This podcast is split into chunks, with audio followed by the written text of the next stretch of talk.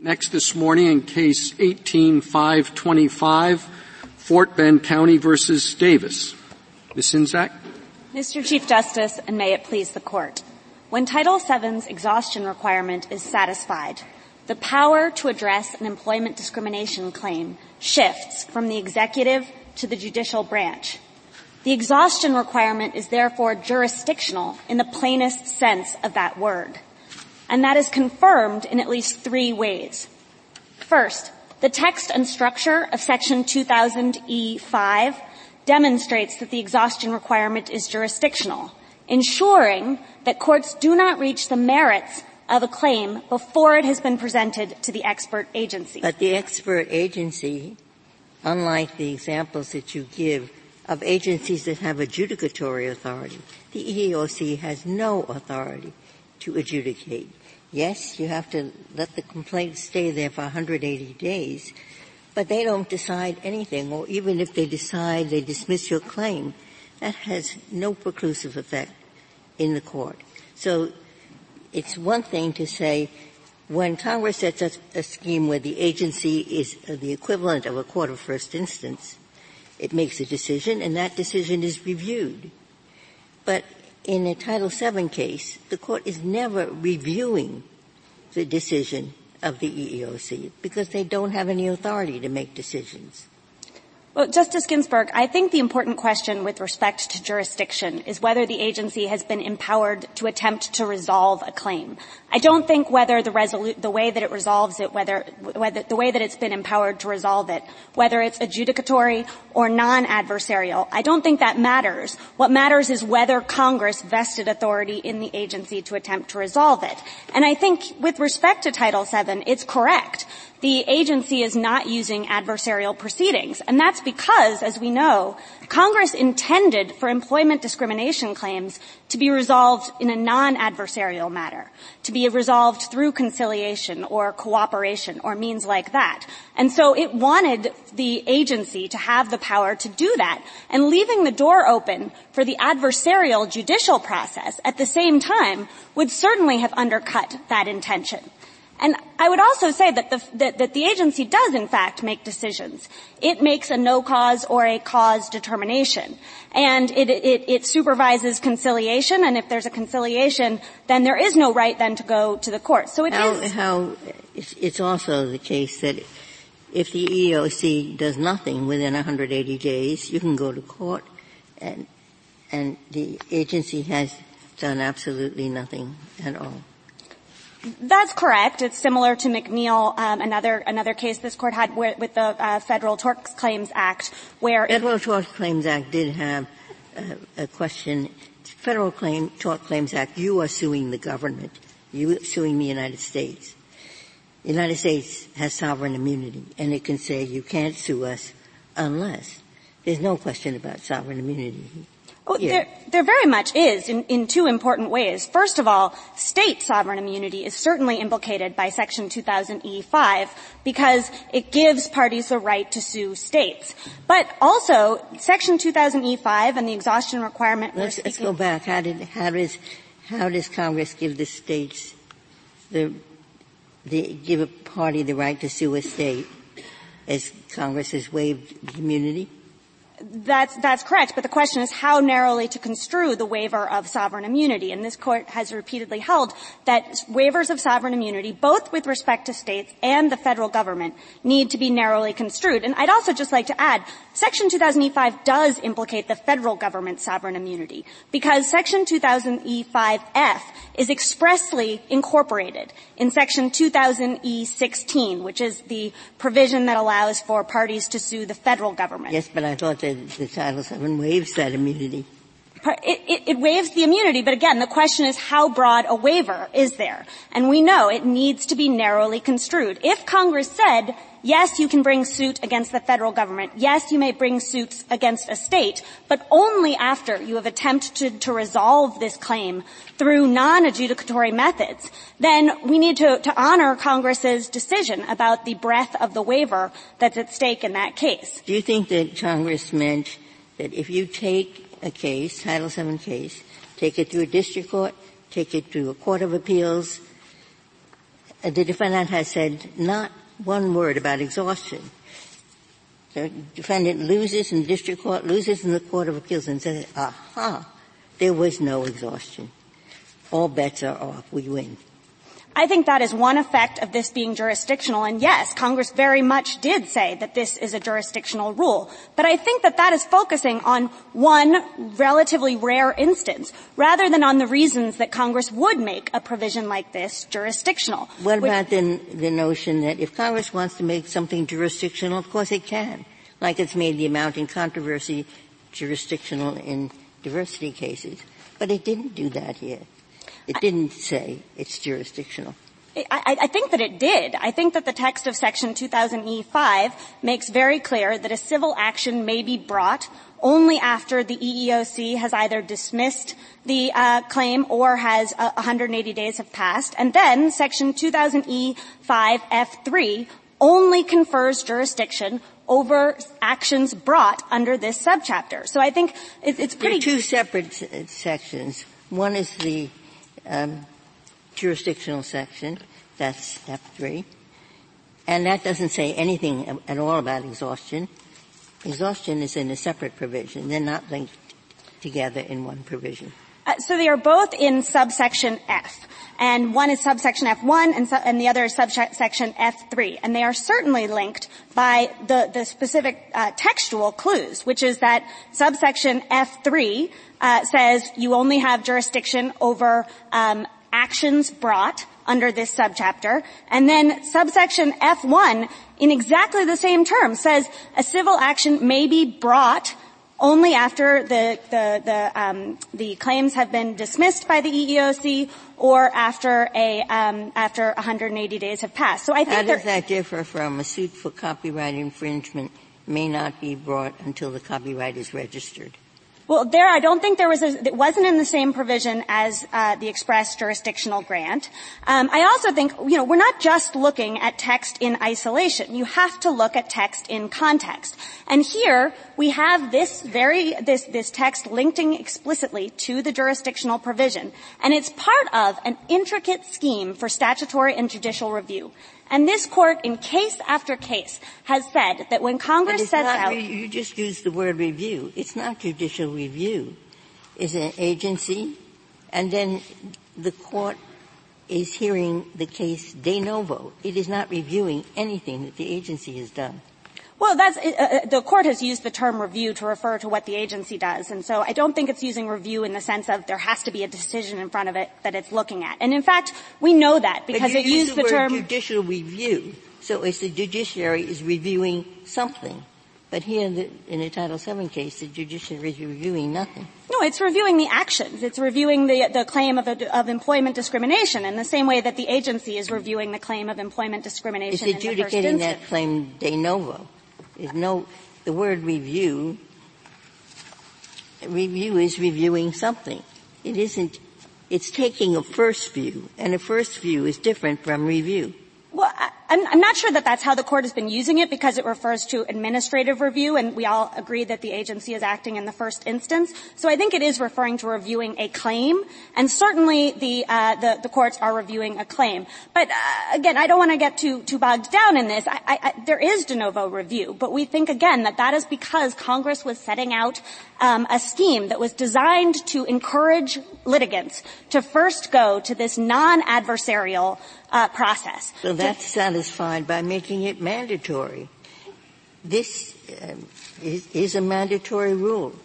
And if the defendant raises it, that's it. But when a defendant doesn't raise it, let me ask you a question about the, the premises of our system. Ordinarily, we follow, as civil law courts don't, the principle of party presentation. So left to parties to frame their complaint, frame their answer. And the court doesn't frame the questions, and you don't frame the defenses. So what you're suggesting really runs up against that main theme that it's up to the parties to state their claims, up to the defendant to raise objections, defenses. I think that in John R. Sand, the court recognized that jurisdictional rules don't function in that way, and they don't function in that way because they are generally intended to vindicate system-related goals. And, and, and it's very clear here that, that Title seven's exhaustion requirement is vindicating system-related goals. As we were discussing, it's helping to protect sovereign immunity. It's also ensuring that the E E O C has its central role in the uh, employment discrimination context. And it can't have that role if litigants are able to sort of do side agreements and just evade the E E O C entirely. What do we do with one other facet of Title seven? Title seven is written for employees to state their grievances, and in many of these cases, these people are not represented at all, or if they are represented, it's not counsel quality.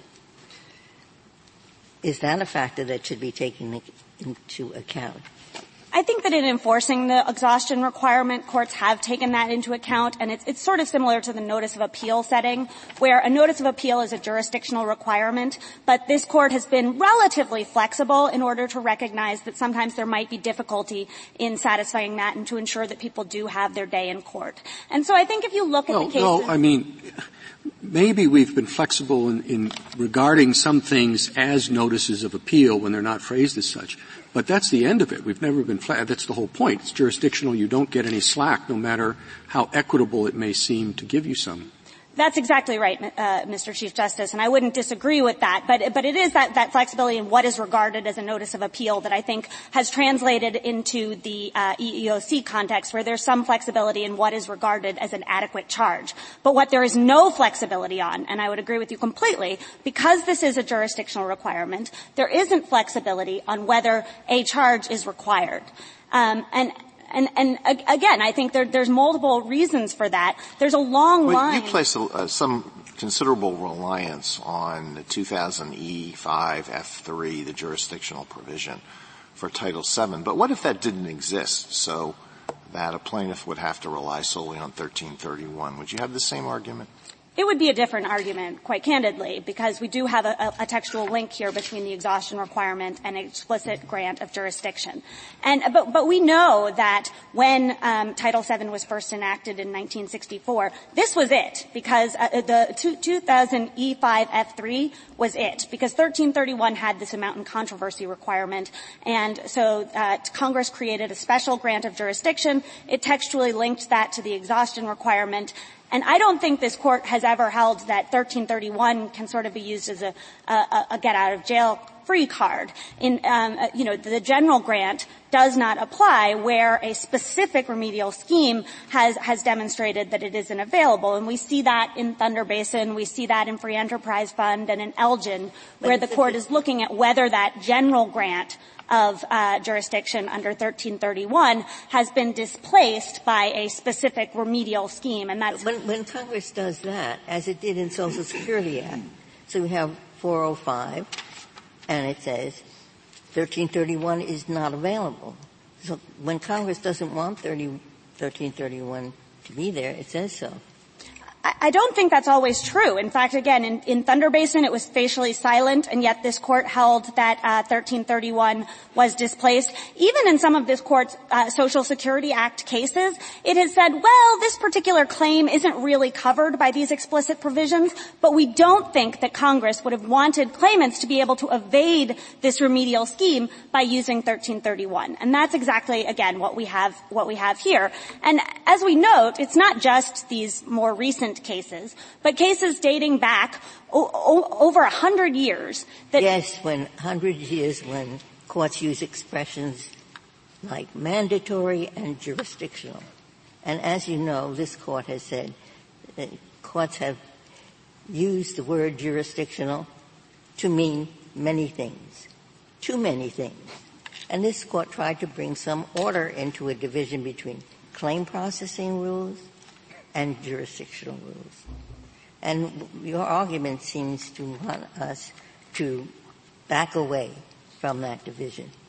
No, absolutely not. Our argument is that this type of exhaustion requirement fundamentally affects the power of the courts because it, uh, Congress, rather than vesting power in the courts, Congress vests power in the administrative. Can you imagine any administrative scheme that would not be jurisdictional? You seem to imply that we were wrong in, um, in Reed, Elsevier, and in Homer City, because in both of them there were administrative processes, and yet we didn't find their preconditions to be jurisdictional.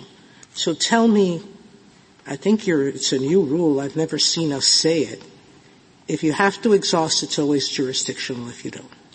And yeah. Why does Congress bother writing into statutes um, something like they did in Thunder Basin, where they said, if you don't raise something before the agency, the court can't consider it? Why bother with that? Sure. That's what you're saying now. No, we're, we're absolutely not saying that. We're not saying that every single type of exhaustion requirement out there, whether it's about notice and comment rulemaking or state administrative procedures or whether it's a statute that makes clear that the administrative scheme is not exclusive, any of that, no, no, you gotta, you know, the exhaustion requirement is jurisdictional. No, we're saying that when Congress sets out a scheme that is clearly designed to be the exclusive scheme for individualized resolution of claims, that this Court has held, and this isn't a new rule, this Court has repeatedly held that when it does that, it doesn't leave the courtroom door open so that litigants may evade that careful scheme by going directly to the courts. And again, that's not a new rule. That's what this Court has been saying since uh, as far back as, as, as uh, Texas and Pacific Railway in nineteen oh seven. Um, it was saying it about the N L R A, which is... The N L R A is an adjudicatory body, and, and then it goes to the Court of Appeals that reviews the decision. And this is just, the E E O C doesn't have that kind of authority. The E E O C can't adjudicate anything. It can't make any findings. It can resolve something only if the parties, both sides, agree to it. So, Justice Ginsburg, um, the N L R A has been repeatedly looked to as the model for uh, Title Title seven's remedial provisions, and in fact, in Zipes, this Court held that um, the uh, the N L R A's uh, timely filing requirement was not jurisdictional, and that was good evidence for why uh, Title seven's timely filing requirement should be non-jurisdictional. Now, that was, you know, the N L R A scheme there was adjudicative, but the Court didn't think that difference was was significant, and it's not significant. Significant in this case either, because what is important is that Congress empowered the agency, not the courts, to address the uh, to address Title seven claims in the first instance, but not to resolve it, not to resolve it, and that's an enormous difference between the Social Security Administration or the N L R B. They decide a case in the first instance. A court then reviews it. Here, the E E O C can't decide anything. I don't think decision can be key, and that's because of this Court's decision in Elgin. In Elgin, the Court acknowledged that it was very possible that the agency had no authority to decide the constitutional claims at stake there. But nonetheless, the Court held that it was a jurisdictional rule. That you had to go there first, even though you might have a constitutional question, and the Court carefully explained that the court, the case might drop out on another ground, and therefore the court would never have to get to the constitutional question. So, Social Security, you have to go before the agency first. You may be, you may have a constitutional question, but it may be that you don't qualify because of one of the statutory grounds, and that's what the agency can adjudicate and must do before the court can consider the case. And, and that's exactly right. What this Court was concerned with was the fact that a case or a claim might be fully resolved before the judicial, the judicial branch had to weigh in. And that's exactly what we have here. Congress created a scheme that limited the jurisdiction of the, of the judiciary by giving authority first to an agency that would resolve some of the claims so that the judiciary never has to pass on it. Not resolve any legal question, nothing. It, it can only be It has a conciliation rule. It can do that. But to conciliate, both parties have to say yes. It can't decide any disputed issue. You would agree to that. The E E O C has no authority to decide a, an issue that the parties dispute? There's de novo review of what the E E O C does to decide, which is cause or no cause. I would also say it's performing a very effective uh, funneling function regardless. I think uh that that in in around in two thousand sixteen the E E O C had uh, about seventy thousand claims, and Lexis estimates that there were about seven thousand E E O C uh suits. So it is performing a function a, a fun exactly as a funneling a, function. As a practical matter, that will still be true so long as defendants raise the argument that something has not been properly exhausted. And on the practical implications, wouldn't your rule put a new burden on courts to look through the record to make sure each claim was specifically exhausted? And isn't that very fact-bound? And why shouldn't the courts be able to rely on defendants to do that uh, in the first instance rather than doing it themselves in each and every case? I think because the incentives of the, that a defendant has aren't precisely aligned with the system-related goals that the exhaustion requirement is vindicating. And so there are going to be instances where defendants aren't raising the exhaustion requirement. There are actually lots of cases where uh, courts in the circuits where it is jurisdictional have to address it sua sponte. And Congress intended... Why would a defendant not want to raise an objection that results in dismissal of the case? It won't always result, well, it will result in dismissal of the case, but it may be that the, um, the employee will be able to go back to the, um, to the E E O C, exhaust, and then return to court. So in that instance, of course. Isn't there a time problem with doing that? There may or may not be. If this system is functioning effectively, such that when, for example, a pro se litigant uh, files a suit without having gone to the E E O C, um, that, that it will be promptly dismissed, there's one hundred eighty days, and there's equitable tolling. So, so, in, so, and in some circumstances, there's actually three hundred days. So the idea that this will just that every time, if if an employer raises it right at the outset, that will just get rid of the suit. Well, but the E E O C procedure is likely to be a real waste of time. I mean. Here Here, the parties have been litigating for how long? Uh, at least five years. Five no, years. No, actually, and now, and now you would have them, assuming you can get through the time barriers, you would have them go back and say, well, let's go back to the E E O C and see if we can work this thing out. Uh, there, there've been, there's been a lot of time and energy invested in trying to win as opposed to resolve it. There'd be no, there'd be no real purpose in sending it back to the E E O C in this case. Well, I think this is a marginal case. And of course, the question is what Congress intended, not what might happen in this uh, specific case, which is very rare. As far as we can tell, there are only two other examples that respondents have been able to point to where anything like this has happened. One's from nineteen eighty-two and one's from two thousand. So this isn't something that's coming up all the time. But even if it were, the question is, what did Congress dictate? Did Congress say that this was jurisdictional? And we've pointed out that the text, the structure, the purposes all demonstrate that it did. If it had passed this legislation uh, to after two thousand six, that seems to be about the time we adopted a much more focused understanding of jurisdictional, requiring a pretty clear statement, you really wouldn't have much of a case, would you?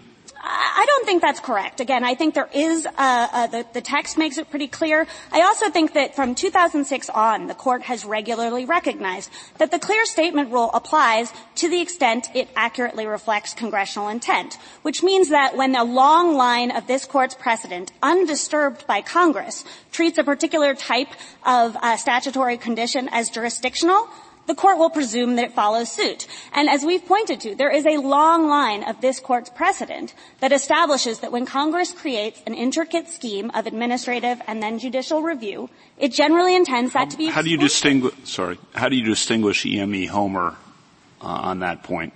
E M E Homer is about notice and comment review. It isn't about... But it's about a scheme designed to make sure that the claim, or the issue, I shouldn't say claim, the issue is first raised to the agency, with the idea that the agency would then take that into account. I think in, in this case and in all of the examples we've cited, what we're talking about in terms of administrative review provisions is individualized claim resolution provisions. So once you have a claim, What do you, where do you go? Do you need to go to the agency, or can you go directly to the courts? E M E Homer wasn't about that. It was about notice and comment review. First of all, that's not individualized. You don't actually even have a claim. So, at point. so when it is individualized, to pick up on Just, Justice Sotomayor's question from earlier, are you saying that we should usually presume that Congress intended an administrative exhaustion scheme to be jurisdictional? The question is congressional intent. That, that is what this court needs to look at. Now, yes. But how, how would we look at that in a scheme, individualized claim proceeding, administrative exhaustion requirement? That's all we know.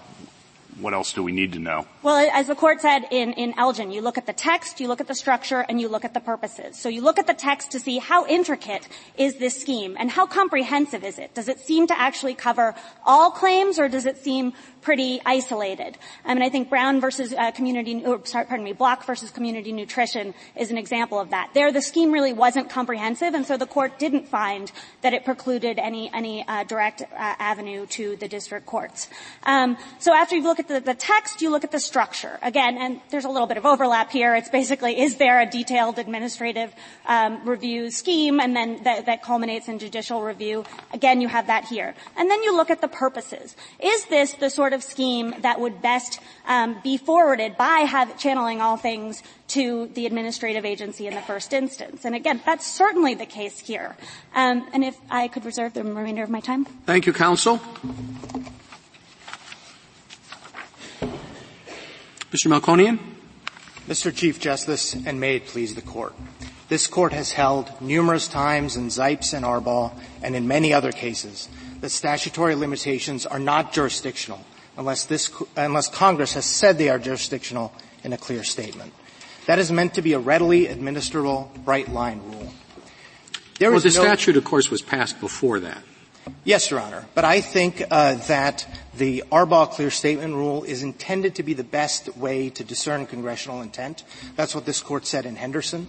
And when you're talking about a situation where Congress might have been doing something very unusual, that is imbuing a statute with jurisdictional status, with all the harsh consequences that come with jurisdictional status, the waste of time, the burden that this would place on the district courts, I think it's right that the Court should demand a clear statement from Congress before saying that Congress meant to make a jurisdictional rule. And you do that in other kinds of contexts with these kinds of consequences as well, such as extraterritorial, extraterritorial application, things like that. You ask for a clear statement because uh, the consequences could be very severe. And then uh, if I could answer your question sort of jurisprudentially directly, you have held that Arbaugh, the clear statement rule, applies to pre-existing statutes again and again. The only that was Title seven. Excuse me? Arbaugh was a Title seven case. Arbaugh was a Title seven case, and then every single case other than Pachak w- was a, uh, applied the clear statement rule to a statute that pre-existed Arbaugh. Well, how does that make sense? I mean, the idea is, the clear statement rule is, we're going to look for a clear statement because of this, starting now. I mean, everybody knows it was a real mess before then.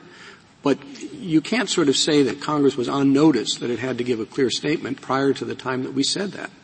No, Your Honor, and that's where I come back to my first answer, which is that this is the way of discerning congressional intent in these very important cases where the question we're asking is, is this of the high level that it would have to be to be a jurisdictional status? So are we going to want to impose these kind of costs on the court and on the parties and litigants?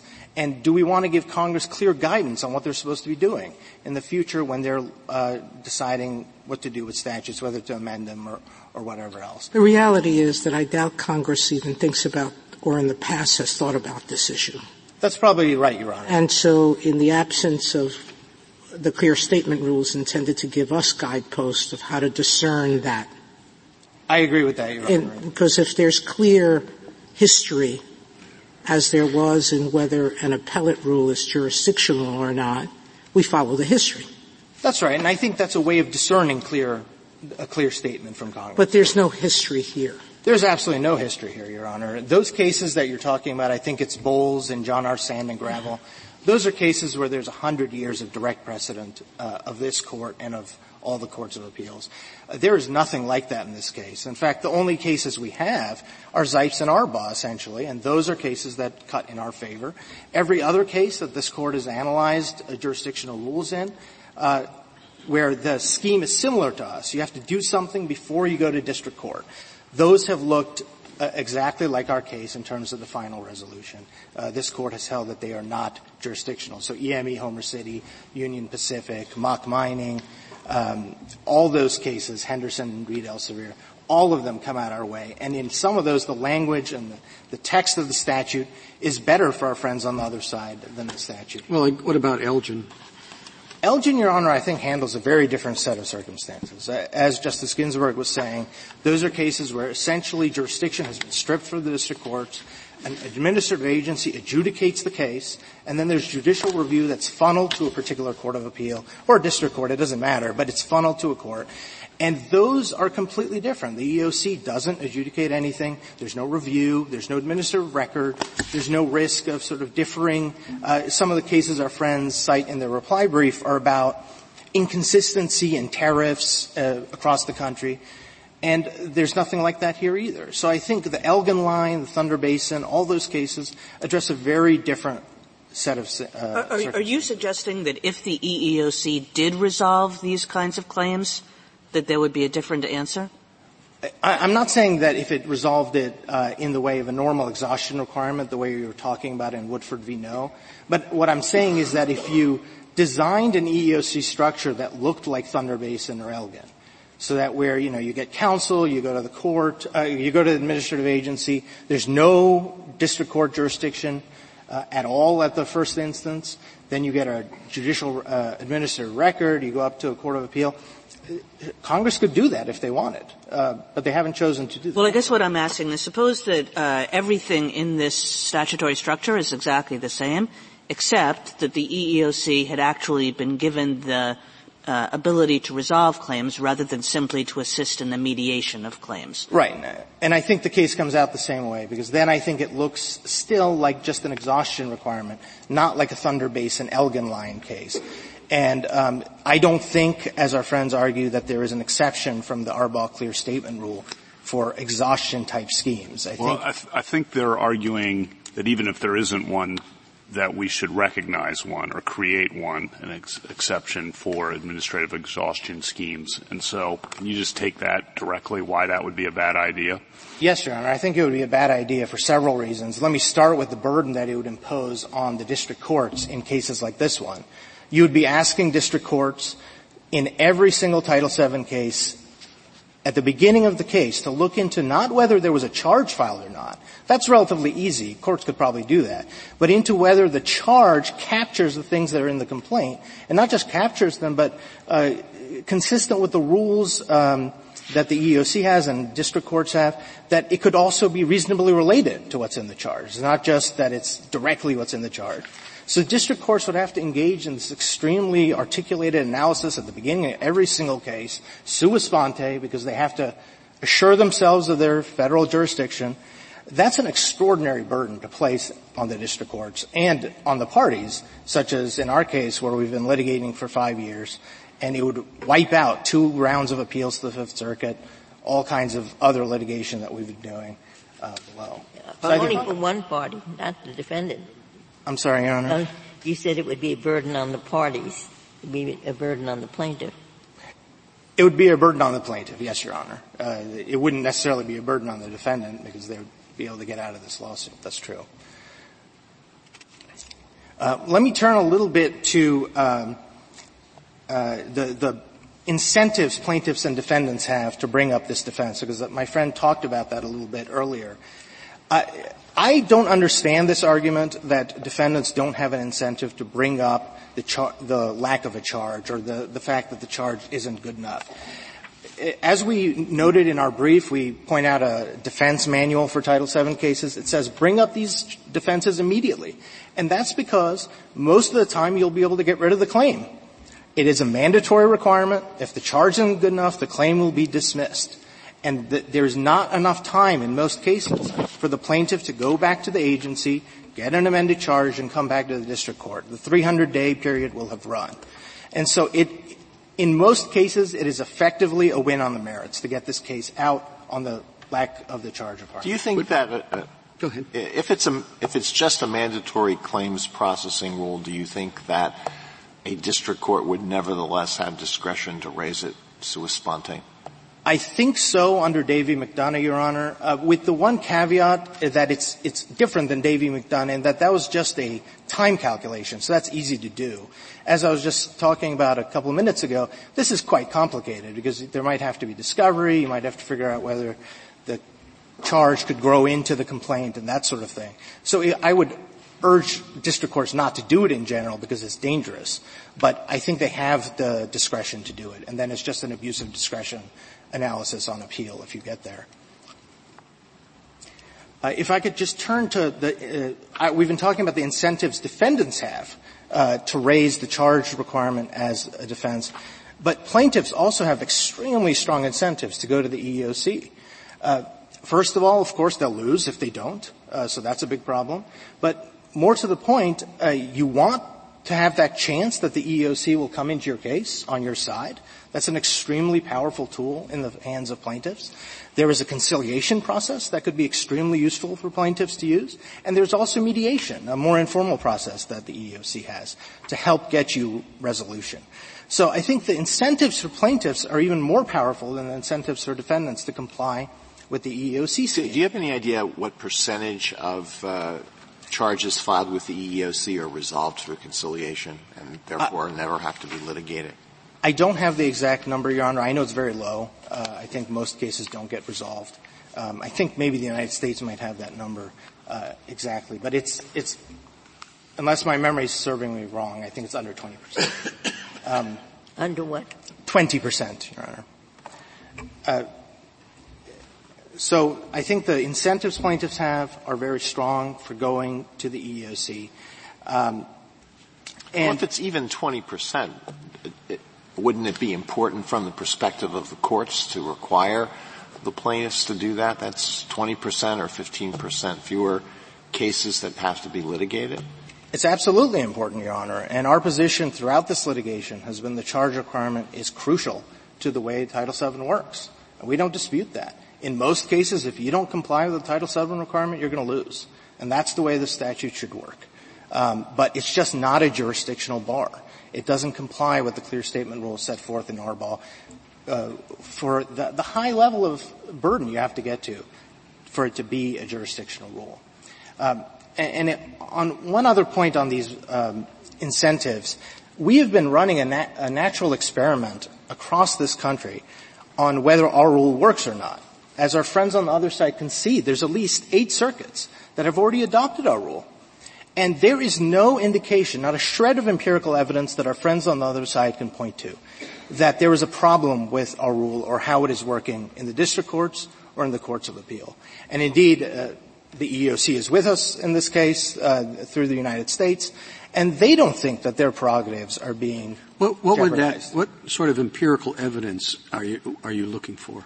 It would be very hard to uh, to find it, Your Honor. I, I can see no, that. I know that. We, we get this argument quite a bit. The rule's been yeah. here, and look, there's no great crisis there, there's no great crisis there. But it's it's hard when you think about it to try to figure out how that evidence would be compiled. Absolutely, and I have two answers to that to try to get there. Uh, one is that I think the E E O C has the empirical tools to observe what's happening in the district courts, to make sure the same number of charges are going forward, there's not some sudden drop-off Uh, of charges because suddenly the rule is non-jurisdictional. So I think they could see if something was happening. It's their world, and I think they would be able to notice.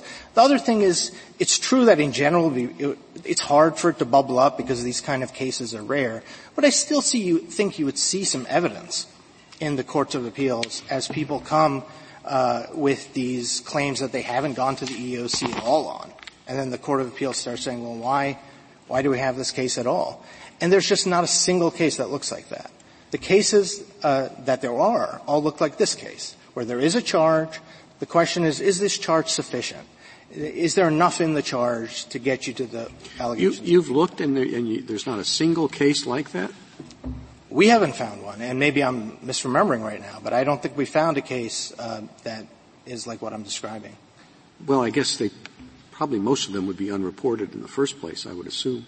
Probably so, Your Honor, if they were, if there was no charge and they were coming up to the court of... How many cases have you found like this one, uh, where there's been a finding by a circuit court that a party has um, basically waived the mandatory rule? It's not that many, but there are some. We have them in our brief, um, in the footnotes from the Courts of Appeals. But also, I, when I think about that question, I also think that Zipes and Arbaugh are this kind of case. And so it has come up before in this Court. I, I think it's Zipes that was actually brought up after trial. And so that just shows you that this kind of problem could be very harmful uh, to the, the way the courts work. Well, if there are no further questions, uh, I could leave this Court with one final thought, which is that this Court has done a lot of work in the last fifteen years to clear up the profligate use of the word jurisdictional. Our friends on the other side want you to blur that line again and re-inject uncertainty back into these cases.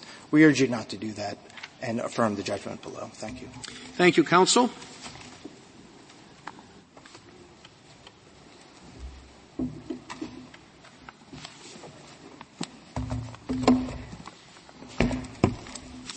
Mister Bond. Mister Chief Justice, and may it please the Court. Arbaugh's bright-line rule resolves this case. Title seven's charge filing requirement is not jurisdictional because Congress did not clearly state that it is. Now, petitioner's primary submission is that the Court should manufacture exceptions to that clear statement rule based on inapposite doctrines, but the Court should reject that for several reasons. First, those exceptions do not exist in this Court's case law. Second, adopting them would require blurring Arbaugh's bright line and overturning decisions of this Court. And third, as I think has come up already, those exceptions would not apply here in any event. Now, I'd like to touch on four particular points, but uh, first, Justice Alito, the number you're looking for is approximately one percent per year of, cons- of cases that are successfully conciliated. The site is uh, in note five of our brief. The Commission's website details these statistics. Now, the four topics I'd like to cover are, first, petitioner's exception for exhaustion requirements. Second, the provision in E sixteen for federal employer discrimination claims. Third, the argument that this requirement serves too important a purpose to be waivable. And finally, the analogy to Thunder Basin. Now, turning first to the exhaustion exception that petitioner proposes, as I think has already been explored this morning, that exception would not apply to Title seven's charge filing requirement in any event because, as this Court already recognized in Woodford versus No, in rejecting this same analogy, it is not in any sense an exhaustion requirement. You're not asking the agency for a decision. It is not deciding anything on, again, the non-federal employer side. sixteen is a little bit different, as I'll get to.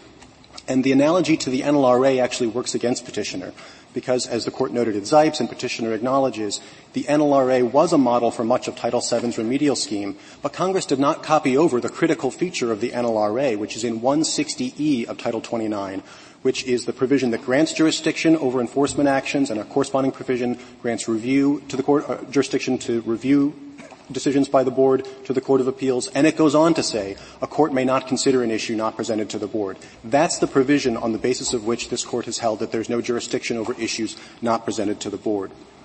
But even if you thought this fell within the ambit of some exhaustion requirement, this Court's cases do not recognize that kind of exception. Petitioner points to no case that has held that, and none of petitioner's cases before Arbaugh recognize any kind of bright-line rule or even presumption that those requirements are jurisdictional. Well, what if there were an exhaustion requirement, but the uh, the agency's decision, uh, but but the, the losing party before the agency could get uh, a de novo uh, lawsuit in district court? Under those circumstances, wouldn't it wouldn't the inference that Congress uh, made that uh, jurisdictional be a reasonable one?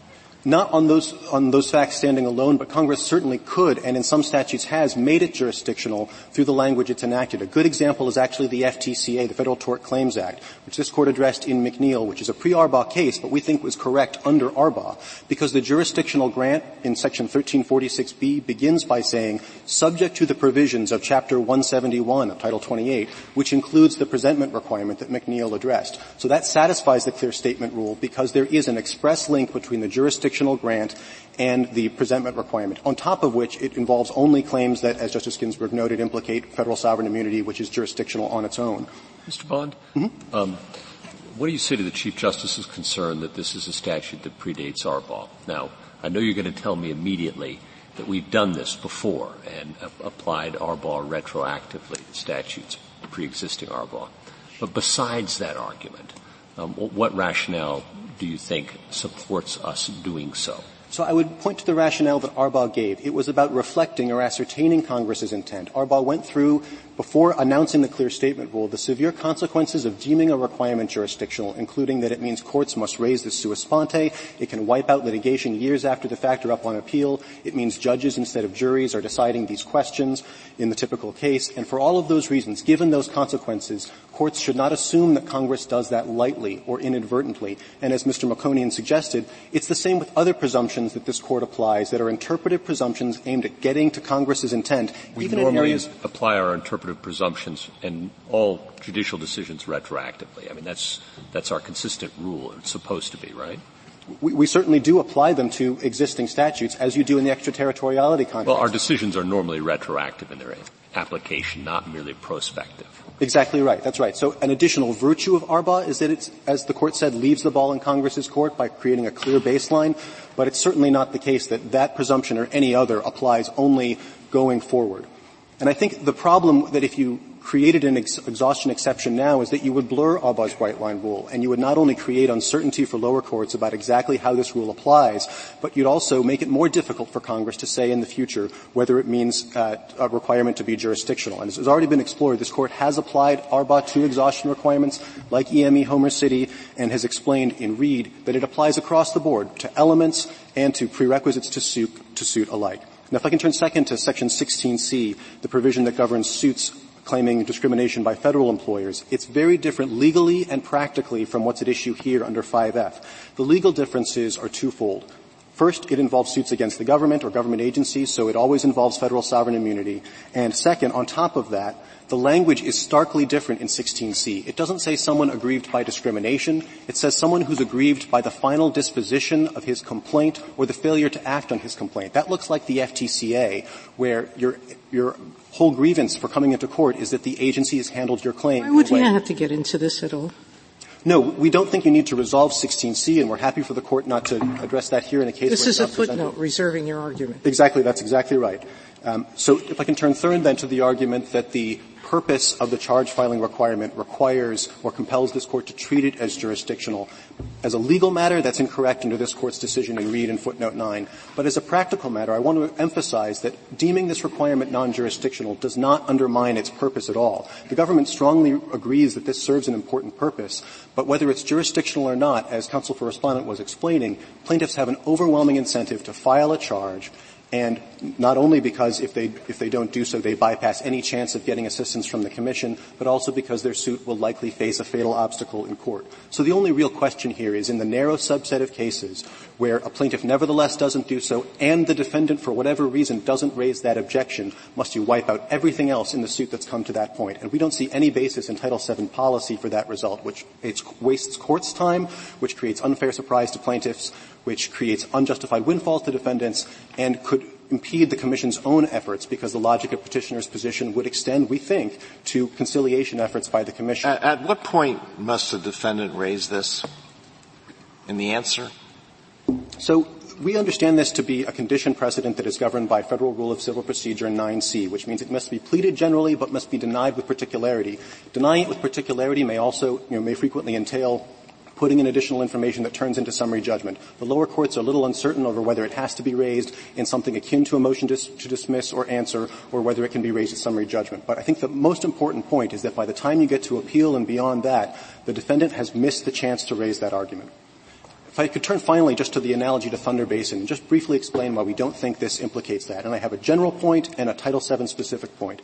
The general point is that Title seven, or that Thunder Basin applies where you have two jurisdictional grants that are undisputedly addressing the adjudicatory authority of courts and agencies, and you're just applying ordinary principles to reconcile where the boundary line is between them. Arbaugh is about when you have a particular box that a plaintiff must check to get relief, is that jurisdictional at all? And for all the reasons the Court gave in Arbaugh, we think that you should assume it is not jurisdictional unless Congress says otherwise. The Title seven specific response is that for three reasons Thunder Basin wouldn't apply here.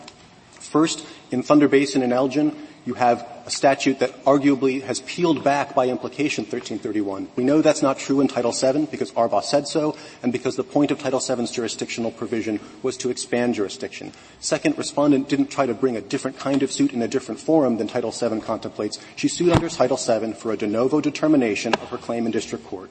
And finally, she's not trying to end run any adjudicatory process in the agency because for non-federal employers, there is no agency adjudicator. The E E O C investigates charges and ultimately decides whether to bring its own suit. It doesn't render a decision. And so extending Thunder Basin over here, we, we submit, does not, is not supported by any of the rationales the Court gave in Thunder Basin and Elgin. And just to touch briefly on the question about Elgin, in that case, it's true that arguably some issues were beyond the agency's competence, and reasonable minds could disagree there, although we think the Court had the, had the right answer. But here, where there's no agency decision at all, nothing in Thunder Basin or Elgin's reasoning supports precluding review in district courts entirely. The Court has no questions. We ask that you affirm. Thank you, Counsel. Uh, four minutes. Miz Sinzdak.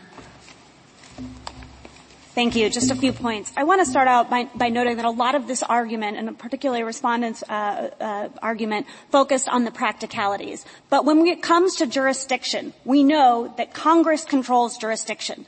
Congress determines when this Court has power to do things. And so the key is statutory intent. It's not what the agency that's uh, implementing the statute thinks. It's not what the practicalities might suggest. It's what Congress actually said. And here in F one, it said a civil action may be brought only after a suit is dismissed, uh, only after a claim is dismissed or one hundred eighty days have passed. And then in F three, it said that there is jurisdiction only over, uh, over actions brought under this subchapter. But if we do want to address the practicalities, I think there's a little bit to clean up here. Justice Alito, you asked, well, how many of these things are being resolved? And the government said, well, only one percent are being conciliated. But the government's own website, the, the one that they cite at footnote five, demonstrates that about fourteen percent of E E O C claims are actually being withdraw- are being resolved to the benefit of the employee. And if you look at the Texas Workforce Commission's website, its annual report suggests that twenty-five percent of the claims that it's resolving are actually resolved to the benefit of the employee. So, and then this question about, well, why would a, a plaintiff ever not exhaust? Well, we looked, and just in the last two months on Westlaw, there are at least fifty opinions in which the courts are dismissing claims because they're unexhausted. So there are many reasons you can speculate about, but it is certainly the case that right now, in our natural experiment, plaintiffs are not bringing their they are not bringing their claims to the E E O C as Congress directed. How many of those are cases like this one, where there was a complaint? She started out with a complaint of, I think, gender-based discrimination and retaliation, and but then in the end, the claim she wanted to put forward was a religion-based. So it's not that she didn't file a charge; she did. She even tried to amend it by scratching, writing in the word religion, but not stating anything about it. So how many of those cases uh, where there was uh, no exhaustion of the claim brought to court were cases like this, where there was a charge of some kind, but the charge didn't charge the right thing? So we found uh, uh, eight cases where there just had been no trip to the E E O C at all. So that's about a sixth of the cases are exactly the no trip to the E E O C at all. The remainder, yes, are this sort of case. But I, I would, again, emphasize courts um, universally apply a, a, a pretty plaintiff-friendly um, uh, position with respect to whether somebody has exhausted or not. So they look at whether it's related to or grows out of the charge. So, so when we're talking about not raised at all, we're talking about they didn't even mention this type of discrimination. The E E O C had no idea. It's something that happened after the E E O C's investigation was concluded. But I want to move on to my third point because there's a lot of suggestion here that what we're asking for is a new rule. But we are not. We are pointing to cases dating back from nineteen oh seven in which this court has held that when Congress vests authority first in the hands of an expert agency, it intends to displace the original jurisdiction of the district courts. And they've attempted that was, to... That was because they gave the agency the authority to do what ordinarily district courts do. That is, the agency was the tribunal of first instance. That's an entirely different pattern. I mean, the, the N L R B, the Social Security Administration, they all act as tribunals of first instance. No. And then the, the review is appellate review. Here, the E E O C is not acting as any kind of first instance forum.